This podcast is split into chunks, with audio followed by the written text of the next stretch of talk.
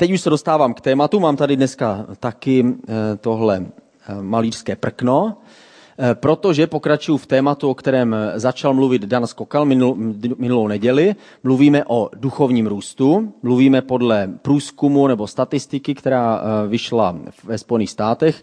Ten průzkum se dělal v 200 církví, celkem 80 tisíc lidí a zajímala je konkrétní věc a to je, jestli ty lidi, kteří přijdou do církvy a posadí se, jestli ti zároveň rostou v Bohu, jestli existuje něco jako duchovní růst, jestli lidé prožívají duchovní růst a co působí duchovní růst, anebo naopak, co mu brání. Právě o tom budeme eh, dneska večer mluvit. Budeme mluvit o překážkách, které brání lidem duchovně růst. Víme, že duchovně růst neznamená jenom stárnout v církvi, ale znamená to, že směřu do větší a většího propojení a spojení eh, s Bohem. To znamená, něco ve mně dozrává a zraje. Dřív, v dřívějších dobách, letadla eh, nemohla překročit takzvanou rychlost zvuku, a měli s tím potíže. Některá letadla dokonce, eh, dokonce nepřežila ten pokus, eh, ale později, když doladili techniku a vybavili správný, správnou přípravu pilota, tak letadla dokázala překonat rychlost zvuku. Dnešní, v dnešní době už to není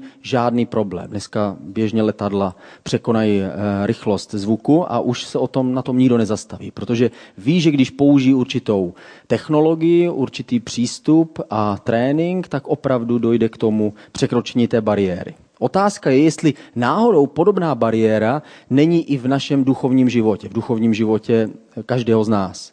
A ke svému úžasu, ty, kdo dělali tenhle průzkum, zjistili, že opravdu existuje něco, co by se dalo nazvat zvuková bariéra, nebo taková, taková eh, bariéra, která brání v příchodu do, na další dimenzi nebo na další úroveň a našli takové dvě zvukové bariéry a my se dneska na ně podíváme.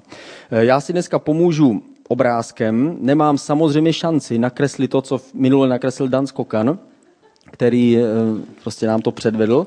Eh, já si pomůžu prostě normální stupidní klasickou tabulkou. To, co on dokázal několika tahy štětce, já dokážu prostě pomocí těchto čar, ale vysvětlím tím podobnou věc, stejnou věc ukážu. My jsme mluvili o tom, že lidé podle toho průzkumu byli rozděleni do čtyř takových úrovní. Ti, kteří teprve mají otazníky ohledně Krista, ti, kteří ho hledají, ti, kteří jsou hledající, O, ti jsou OK, no. Jako. Ti jsou OK. Potom jsou ti, kteří rostou v Kristu. To jsou RKčka, no, pro nás, jako, kdo už jsme v tom zběhlejší. To jsou lidé, kteří uh, už poznali Boha, už uh, prošli tou blánou do toho čtvrtého rozměru ve svém srdci a vědí, že Ježíš je živý a seznamují se s ním a chtějí s ním růst. Potom další úroveň jsou BKčka, to jsou lidé, kteří jsou blízko Kristu, kteří už o svém životě přemýšlí jako něco, co je součástí božího plánu a ptají se Boha, aby je vedl a modlí se pravidelně a tak dále. A poslední, i když nerad, ale píšu KS. ne, ne, ne, to je vtip jenom pouze. Jako. Uh, to znamená, Kristus je středem, jo? nebo KCčko. Kristus je centrem našeho života. To znamená, že Kristus je přesně to, co já chci. Jestli si něco přeji, tak je to být blízko Ježíši a všechno, co dělám, tak už dávám dohromady s tím, co si přeje On. Když rozdělíme tady tyhle, tyhle čtyři skupiny, potom jsme viděli věci, které je nejvíc ovlivňují. Tu první skupinu, ti, kteří se ptají na, na Boha, hledají Boha, tak je to nedělní my tomu říkáme celebration, nebo bohoslužba, nebo kázání, nebo církev. Tahle zkušenost je klíčová pro lidi, kteří si potřebují říct, hele, je to něco, čemu opravdu stojí za to dát pozornost. Tohle je pro ně klíčová eh, eh, zkušenost. Potom pro lidi, kteří už poznali Ježíše, je klíčové dostat se do blízkosti lidí, my tomu říkáme workshopy, Eh, ale jsou to malé skupiny lidí, to znamená blízko těch, kteří opravdu žijou víru, kteří mohou jít příkladem a kteří mi můžou pomoct a vysvětlit mi. To znamená ptám se na nějaké základní věci. O čem vlastně je Bible,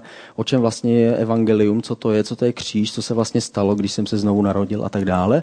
Tohle je klíčové pro lidi, aby našli někoho, kdo se jim bude věnovat, někoho, kdo jim podá pomocnou ruku, někoho, kdo se stane tou opravdovou církví, nejenom nějakým jménem, nějakým nedělním setkáním, ale potřebují něco reálného, něco konkrétního, něco bližšího, než jenom je, je nějaké, nějaké distanční kázání. Pro tyhle lidi, kteří jsou blízko Kristu, tak to, co je nejvíc posunuje, je jejich osobní vztah s Bohem, jejich osobní modlitevní život, osemežetko. Jo. To jsou lidi, kteří eh, už jsou blízko Bohu a to, co nejvíc je posunuje, tak už není eh, jenom nedělní kázání, Oni už ho tak znají celkem, co asi, jaké vtipy bude dělat kazatel a tak dál. Už dokonce poznali lidi kolem v církvi, ví, že někteří jsou jako dobří fakt, že někteří trošku míň. Už se naučili čerpat z církve, ale potřebují čerpat přímo od Boha. A ta poslední skupina, to jsou lidi, kteří jsou eh, nejzralejší a to pro ty je nejdůležitější služba Bohu. To znamená už jenom o tom to nepoznávají, už o tom jenom nemluví, už to jenom neprožívají, ale už to předávají dál. Celým svým životem se snaží žít dál. A ta první překážka, kterou my si tady určíme, je tady v tomhle bodě, pro lidi, kteří jsou na začátku cesty s Bohem, kteří teprve se seznámí s Bohem, ty věci jsou pro ně nové a všechno, co je nové, tak vypadá nějak prostě kouzelně. Eh, oni teprve časem poznají, jaký je, jaká je realita, že to prostě neznamená, že člověk přestane žít v reálném světě, ale tyhle věci jsou pro ně nové, stávají se novými v církvi a naučí se čerpat z církve všechno, eh, všechno od Boha. Od lidí, jejich lásku, přijetí, chválu, kázání, prostě všechno je úžasný, poznají skvělé lidi, ale tady celkem souča- podle toho průzkumu se říká, že 22% právě teď prožívá takový stav, který se jmenuje duchovně zaseknutý a nebo zastavený. Je to pocit frustrace a očekávání, kdy ten člověk, který všechno poznal, teda, nebo myslí si, že prostě už to poznal, tak myslí si, že teď se začne v jeho životě odehrávat to, o čem slyšel a zjišťuje, že to tak není. Naopak jeho život stagnuje a dokonce možná začíná jít dolů. Je to podobný pocit, jako když ráno vstaneš, jdeš k autu, vsuneš klíč do zapalování a udělá to krr, krr. To snad ne. Zrovna dneska jsem tam musel být včas. Jako každý den, že? Ale tenhle den zvlášť jsem cítil, že tam mám být. Prostě je to něco nepříjemného. Jako já jsem byl jednou s mojí dcerou, když ještě eh, nechodila do školy, tak jednou, když nebyla doma maminka, tak jsem mi vytáhl eh, na oběd do, do nějakého nákupního centra, protože nebyla doma maminka, takže jsme tam jeli a po obědě jsme přišli k autu a už jsme se blížili, tak jsem viděl, něco není v pořádku. Ta světla na mém autě už tak jako blikala, už svítilo velmi málo. Já jsem zjistil, že jsem zapomněl zasnout světla. Jsem si říkal, ale fuj, Bůh je se mnou, takže prostě v pohodě. Jako. Bůh se mnou byl, ale nestartovalo to. takže ona se mě zeptala, co budem tati dělat. Puh, tyhle otázky úplně miluju v tuhle, v tuhle chvíli. Řekl jsem mi, nevím, budu muset jít někoho poprosit. A víte, jaký to je těžký prostě, jo, pro muže. To, prostě my máme uvnitř takové ostny, které začnou píchat, když někoho prosíme, aby, nám, aby pro nás něco udělal. Takže já jsem řekl, musím prostě někoho poprosit, aby nám pomohl. Že jsem šel za prvním mužem a ten řekl, ne, já nemám čas. Takže dcera se na mě podívala trošku jako, tak co bude dál? Jsem říkal, nebo to v pohodě. Další, to stejný, další, to stejný. Ona říkala, co budeme dělat? Prostě neptej se mi ty. Řekl jsem mi, tak to je jednoduchý, prostě mm, musíme si koupit kabely a prostě, takže jsme museli do obchodu koupit si kabely startovací a pak znova někoho přemlouvat a tak dál. Prostě nepříjemný pocit. Už jsem si říkal, už jsme měli být doma, už jsme mohli být někde jinde. Podobný pocit mají tihle lidé, kteří se zaseknou tady v tomhle bodu. Pro ně se otevře ten boží svět a najednou se nachází v pocitu zklamání a frustrace. Říkají si, um, už jsem měl být přece někde dál, ne? Nebo prostě tak, jak oni mi to líčili a říkali, tak vlastně už bych všechno, co jsme jim nasliboval, najednou se to prostě v jejich životě neplní. Tohle zažívají lidé na začátku cesty, když jsou pár měsíců možná, nový nebo možná rok. Už znají Boha, znají pravdy, už se naučili, o čem je Bible a že prostě Bůh slyší každou modlitbu a tak dále, ale nezažívají je Prostě zdá se jim to jedna velká teorie. To, co zjistili z tohle průzkumu, zjistili, že naprostá většina z nich, přes 80% lidí, kteří se, eh, kteří se najdou sami sebe tady v, té, v tomhle bodu, v téhle překážce, tak zjistili, že nemají svůj osobní modlitební život, že nemají svůj osobní vztah s Bohem. Že čekali, že to všechno se stane jenom jaksi přes ty lidi kolem, přes církev, kázání a, a lidi, kteří jsou kolem nich a nepodařilo se jim nastartovat jejich osobní modlitební život, jejich osobní život s Biblií, jejich osobní život s Bohem a připadá jim to zvláštní. Um, další, co oni zjistili, zjistili několik důvodů. Na ně se za chvilku podíváme, ale ještě předtím, protože oni se zajímali, co jsou ty důvody, že lidé se zaseknou tady na tomhle místě. Co je ten důvod, že vlastně nezačnou svůj osobní vztah s Bohem, který přece je nejdůležitější na křesťanství. Zjistili, že existuje několik důvodů a jeden z nich, ten největší, uvidíte teď v krátkém videu, které máme speciálně přivezené ze Spojených států amerických, takže máme k tomu také dabéra. Takže prosím, video.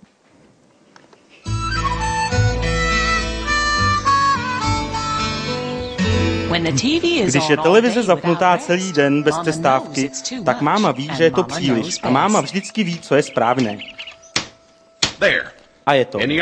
Chceš, abych ještě něco opravil, dokud mám venku brašnu s nářadím? Na dětském kole drhne brzda. To už jsem opravil minulý týden. To je zvláštní. Proč na něm nikdo nejezdí?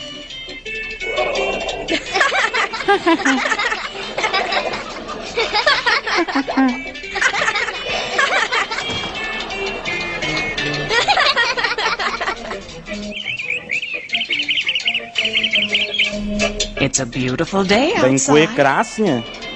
Look at all that Podívejte se, jak tam svítí slunce. Já vím, to světlo nám kazí obraz. Nechtěli byste si hrát venku? Uh, no Ne, díky. Je sobota, mami. Jsou tam ty nejlepší pořady. Takže pod tím videem jsem potom četl různé, eh, různé dodatky, které tam, nebo komentáře, které tam dávali lidi. Proč ta, ta máma ve, ve směšné čepici je tolik rušila, jako a tak dále. Ale to, co jsme na tom chtěli vidět, ehm, bylo ten důvod číslo jedna, my máme šest důvodů, proč lidé nezačnou žít eh, osobní modlitevní život nebo osobní život s Bohem. A ten první je, že duchovní růst pro ně není prioritou. Prostě jsou jiné věci, které jsou zajímavější a důležitější a lepší. Máme jich celkem šest, pojďme se na ně podívat. Eh, ten první v tom textu, duchovní růst není prioritou. Věci jako televize, internet, shopping, tak eh, je vždycky předběhnou. A ve skutečnosti, když člověk nemá svůj duchovní růst jako něco významného, co by chtěl, potřeboval a toužil rozvinout, tak se k tomu nikdy nedostane. Druhý důvod, který tam máme, je, jsou jiné zodpovědnosti. Člověk má jiné věci, které má na starosti. Prostě říká, ano, je to důležité, ale mám ještě práce, kariéra, ještě se musím někam podívat a mám taky ještě rodinu, které se musím věnovat a tak dále. A dává jiné zodpovědnosti, jiným zodpovědnostem přednost před tím, aby sám osobně začal žít s Bohem. Třetí důvod jsou emocionální problémy, jsou to osobní věci, které člověk včas nezačne řešit v sobě. Je naplněný něčím, neodpuštěním nebo potlačovaným eh, hněvem, něco, co nedokáže kontrolovat ve svém životě a pak je obtížné a těžké eh, sednout si v klidu a v pokoji sám s Bohem, stišit se a chtít, aby Bůh ke mně promlouval. Ty věci začínají vybublávat ven, musím je řešit ještě předtím. Další důvod, čtvrtý důvod, je nepřijímání ostatních. To znamená, že člověk se rozhodne pro Boha, řekne, to je perfektní, ale zároveň s tím zapomene, že to je také omilování lidí, což už tak úžasné vždycky není. A začíná pomlouvat, odsuzovat, neodpuštění, může si přinést neodpuštění a ty všechny věci nás stejně jako ty emocionální problémy nám, brání rozvinout ten duchovní život. Pátým důvodem mohou být závislosti, to jsou věci, které nás táhnou zpět. Někdy my ty závislosti považujeme za, za horší nebo vážnější, než jak je vidí Bůh. Ale to, co závislosti působí, je, že, nám, eh, že nás strhávají zpátky a dávají nám špatné svědomí a pocit, že nejsme, že nejsme dostatečně hodní toho, aby Bůh nás vůbec slyšel a že Bůh prostě s námi skončil a tak dále. A místo toho, abychom chtěli, aby Bůh nás tedy vytáhl, zachránil a zbavil těch závislostí, tak se člověk začne obracet zpátky a odvracet od Boha. Ty závislosti nás vyvádí právě tady z toho nejdůležitějšího, z toho rozvinutí toho osobního duchovního života. A ten poslední šestý důvod jsou nezdravé vztahy. Jestliže e, s někým e, něco mám, pak je těžké zároveň s Bohem rozvíjet komunikaci na téma, pane, jak chceš, abych žil ještě líp a co mám dělat ještě víc ve svém životě, protože narazím vždycky na tuhle věc. Méně než 10% Eh, z těch, kteří mají tyhle, tu, cítí tuhle překážku, cítí se, že jsou zaraženi, cítí se, že neprožívají to autenticky, to, co si mysleli, eh, méně než 10% z nich pravidelně čte Bibli.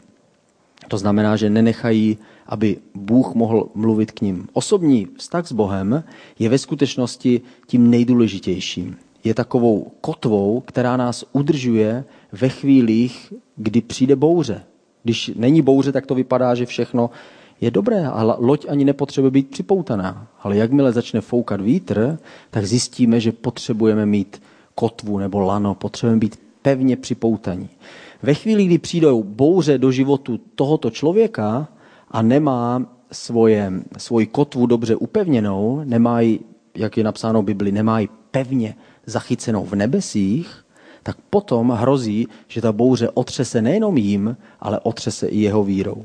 Ježíš o tom mluvil tak, že mluvil o rozsévači, který eh, rozsévá ty semena a ty, některé ty semena padly na skálu, rychle vyrostly, neměly kořen a uschly. Jiné spadly do trní a to trní vyrostlo, ten plevel vyrostl a uhasili nebo udusili eh, to, to semeno.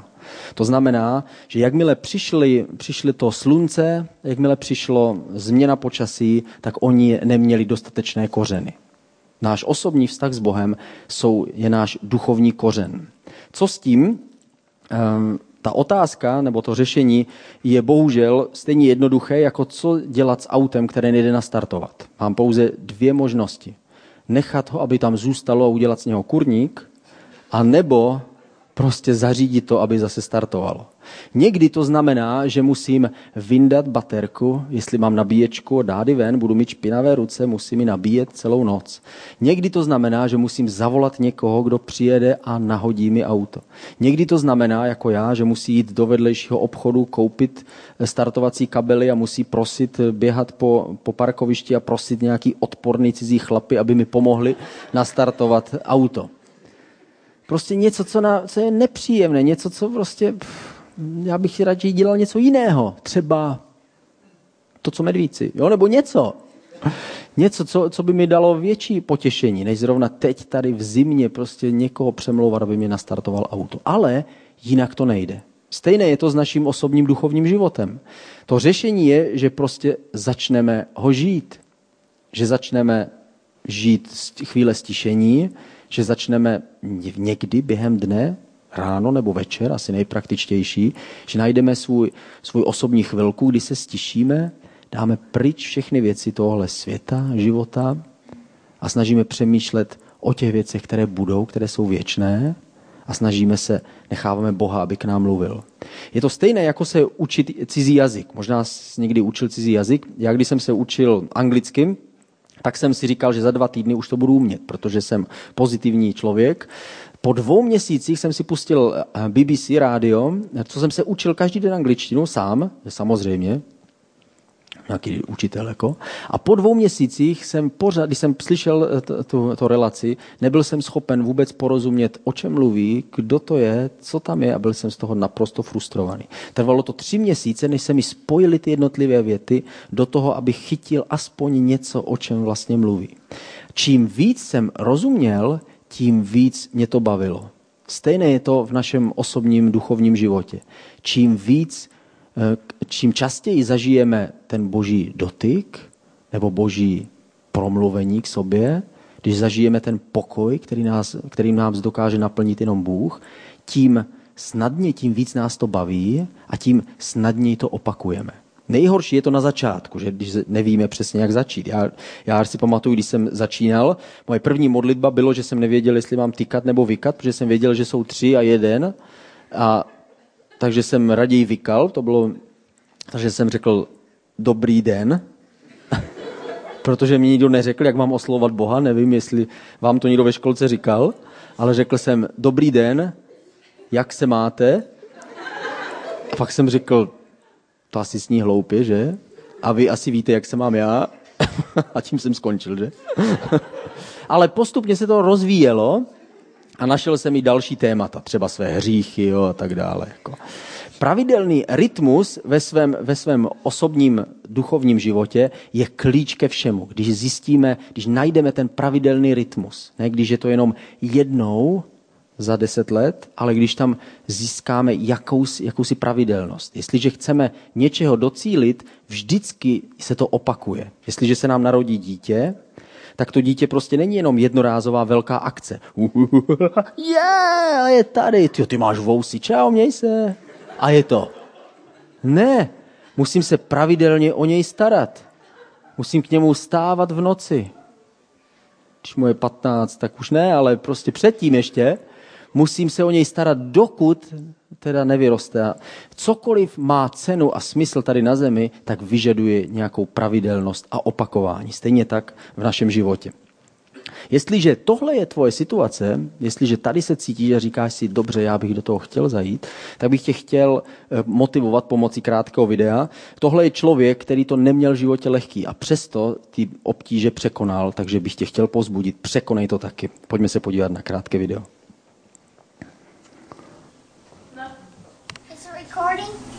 Yeah, go ahead.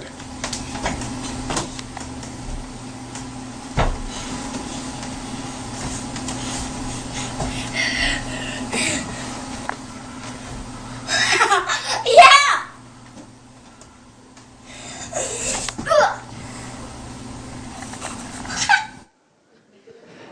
A překonal to.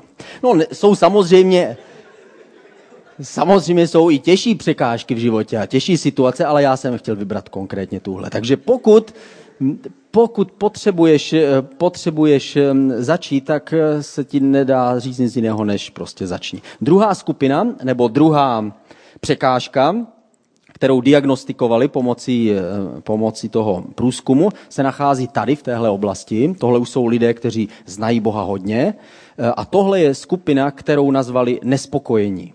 To jsou lidé, kteří už znají kázání, chodí tam, znají křesťany, jsou s nimi, modlí se, modlí se s Bohem, už mají dokonce i zkušenost s tím, že jim Bůh odpověděl na modlitby, ale přesto nejsou spokojení. Nejsou spokojení s církve, nejsou spokojení s kázáním, nejsou spokojení s lidmi ze vztahu, nejsou spokojení s chvály, nejsou spokojení se svým osobním životem. Nemusí si úplně stěžovat, jako že by to byli nějací prostě jedovatí lidé, kteří chodí a všechno je špatně, ale prostě mají v sobě takovýhle vnitřní pocit. Jsou nespokojení z toho, vědí, že by měli být někde dál a už, už nejsou tady, už, už znají, vědí, že duchovní život je kotvou v jejich osobním životě, už vědí, že duchovní život jsou ty kořeny, takže se modlí, žijí s Bohem, ale přesto eh, mají pocit, že jsou nenaplnění podle toho průzkumu nejzralejší lidé z toho byli eh, trochu šokovaní nebo překvapení, ty, ty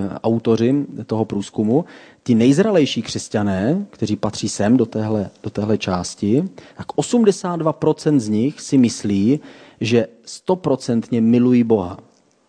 Ale pouze 25% z nich si myslí, že na 100% milují lidi kolem sebe.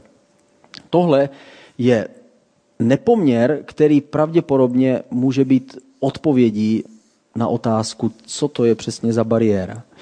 Jestliže miluje někdo na 100% Boha, pak ta láska dřív nebo později se převádí na další lidi. Musíme milovat další lidi. Eh, co, co zjistili? Eh, zjistili, že z těch lidí, kteří jsou tady nahoře, se kterých se mají stávat spolu vytvářeči nebo spolutvůrci, tak se z nich, tak se z nich stávají nebo zůstávají z nich neustálí účastníci. Oni se účastní nějakého kázání, účastní se nějakého setkání, účastní se toho osob, té osobní modlitby, ale mají určitý distanc. Mám k tomu jednu větu. Kristus ve středu mého života, ta skupina, znamená, že se neustále ptám, co chceš, Bože, abych dělal ve svém životě. A jestliže tuhle otázku myslím vážně, pak očekávám, že Bůh neustále bude upravovat a kontrolovat můj život. Ta nespokojenost v životě těchto lidí je důsledkem odstupu, který mají k lidem. Říkají, ano, Bůh je úžasný, skvělý, já ho miluju, ale lidi to není přesně to, co, co bych chtěl. A dávají si určité hranice, s tím, tohle už není moje věc, tohle není moje záležitost. E, já prostě miluji Boha, ale s těmahle věcma nechci mít nic společného. Mají určitý odstup od lidí kolem sebe a odstup od církve. Nejde o tom, kolik času člověk tráví službou v církvi nebo kolik času tráví tím, že tady něco prakticky dělá, ale jedná se o míru zodpovědnosti, kterou člověk ve svém srdci přijme za boží věci a za boží církev. Jestliže ve svém srdci se stotožním s tím, co Bůh chce dělat, stává se to pro mě tím nejdůležitějším, potom najednou pro mě začínají mít smysl i všechny ostatní aktivity, které jinak by byly částečně prázdné. Někteří křesťané řeknou, já mě stačí přijít jednou za dva měsíce, protože já to stejně už znám. Jako. A to je pravda. My nechodíme proto, že bychom to neznali, jestliže už chodím do církve deset let, tak pravděpodobně nic zas tak nového neuslyším, v novém podání možná tak akorát, ale jestliže na sebe vezmu tu spoluzodpovědnost za, za tenhle proces, který Bůh dělá v životech lidí, tak potom se zajímám o to, aby tihle lidé a tihle lidé, aby dostali to nejlepší, co mohli. Takže se snažím jim zajistit co nejlepší nedělní celebration, bohoslužbu. Snažím se jim zajistit, připravit tu nejlepší zázemí, aby tam mohli najít Boha novým způsobem, aby se mohli upevnit. Jsem jim inspirací k tomu, aby mohli začít žít osobní život. Říkám jim svoje příběhy, předávám jim zkušenosti. Jestliže člověk vezme na sebe spolu zodpovědnost, pak najednou v jiné optice začíná vidět všechno ostatní. To, co jinak by ho už dávno přestávalo bavit, Protože to, co zralému křesťanovi může dát eh, malá, malá skupina lidí, tak eh, už není tak moc. Po čase už se známe, už jsme slyšeli všechny problémy, už jsme se modlili za všechno. Takže pokecáme o věcech, jako to jo, ale už je to omezené. Začíná to pro mě být zajímavé zase znova, když se stávám tím, který působí ty věci. To znamená, který na sebe vezme spolu zodpovědnost za to, aby se aby se boží věci děly, aby jsme pomohli těm dalším lidem se posunovat na, té, eh, na tom grafu směrem nahoru. Je to jako kdyby se pomalu, ale jistě pod svojí vlastní vahou ten graf lámal směrem dolů a ti, kdo jsou nejvýš, tak se dostávají nejníž. A pomáhají těm, kteří jsou dole, aby šli nahoru. Jestliže chceme se udržet nahoře těmi nejmoudřejšími a nejnedotknutelnějšími, kteří vždycky se srovnám s tím, který je pode mnou a vítězím, protože všichni jsou méně duchovní než já, tak potom se míjím cíle a cítím nespokojenost a cítím nenaplnění. A nespokojenost snižuje potenciál. To co, to, co zjistili, z čeho byli překvapení, zjistili, že zralí křesťané, ti, kteří jsou nejdál, tak mají největší rezervy ve svém životě. Jsou totiž ti nejlepší evangelisti, jsou ty nejlepší dobrovolníci, jsou ty nejlepší dárci, jsou ty nejmotivovanější povzbuzovači ostatních a ti, kteří jim jsou schopni sloužit. A tihle mají obrovské rezervy. Zjistili, že pouze 60% z nich dává Bohu to, co si myslí, že je 100%. Co s tím? Nesmíme se srovnávat s ostatními, s těmi, kdo jsou níž a říct si, je, díky pane, že já ti dávám desátky z máty jako kopru, díky, že nejsem jako tam ten vzadu. Jako to říkal Ježíš, ten příklad. Ale místo toho se máme srovnávat s Ježíšem a máme se ptát sami sebe, kde jsem já a čím já můžu být prospěšný tomuhle božímu, téhle boží cestě, kterou Bůh má. Protože tohle působí Bůh, že to my nejsme schopni zajistit nějak statisticky a tabulky, že bychom všechny lidi nadspali do nějakých tabulek. Prostě lidi jsou lidi. Tohle je to, co Bůh působí nějak přirozeně. On to, ono to je ve skutečnosti takhle různě jinak. Ale my se ptáme, jak já můžu, Bože, být spolu zodpovědný za to, jak pomoct těm lidem v pastoraci, jak pomoct, jak jim můžu pomoct vést je, jak jim můžu pomoct eh, dávání, jak jim můžu pomoct být jim příkladem. A ptám se, protože tihle lidé mají největší rezervy. Už toho nejvíc znají, už toho nejvíc ví, už toho nejvíc známe, nejvíc víme a máme největší rezervy, které můžeme uvolnit. A jestliže uvolníme svoje rezervy, jestliže si řekneme, dobře Bože, v čem můžu vzít ještě větší spoluzodpovědnost za tebe. Nejenom stát se dobrovolníkem někde, ale spoluzodpovědnost za tvoje věci a za tvoje dílo, za tvoje lidi. Tohle takhle potom přemýšlí člověk úplně jinak, než jenom ten, který má úkol. O, dneska mám službu, takže dneska to tady udělám, ale jinak mě to nezajímá. Ale člověk, který vezme zodpovědnost za životy ostatních, tak ho to zajímá neustále. A neustále se dívá do lidských očí a neustále hledá možnost, jak může pomoct, jak může někoho popostrčit, jak může někoho zachránit nebo pomoct projít nějakou překážkou. Každý z nás máme rezervy a každý z nás se můžeme podívat do svého vlastního srdce, jestli eh, to není zrovna naše situace, ve které jsme. Možná, že jsi tady a potřebuješ vyšplhat směrem nahoru a překonat nějakou překážku. Potřebuješ nastartovat svůj život. A jestli jsi tady, tak potřebuješ o sobě přemýšlet jako o někomu, kdo toho má ještě víc, než si myslíš. Bůh nám toho dal hodně a On si přeje, abychom to předávali dál. Bože, děkujeme ti za to, že tvoje vůle je dobrá pro každého z nás a modlíme se, jestli jsme teď zrovna v té situaci, kdy potřebujeme prohloubit nebo znova začít, anebo teprve nastartovat svůj osobní duchovní život, tak tě prosíme, dej nám k tomu sílu, dej nám k tomu motivaci ukaž nám, že to je pro tebe důležité. A jestli patříme do té druhé skupiny, tak se modlíme, abys nám ukázal, v čem a kde máme rezervy. A v čem ti můžeme ještě víc splynout s tebou a s tvým plánem. Ukaž nám to, co je pro tebe důležité, tak, aby se to stalo důležitým pro nás. Amen.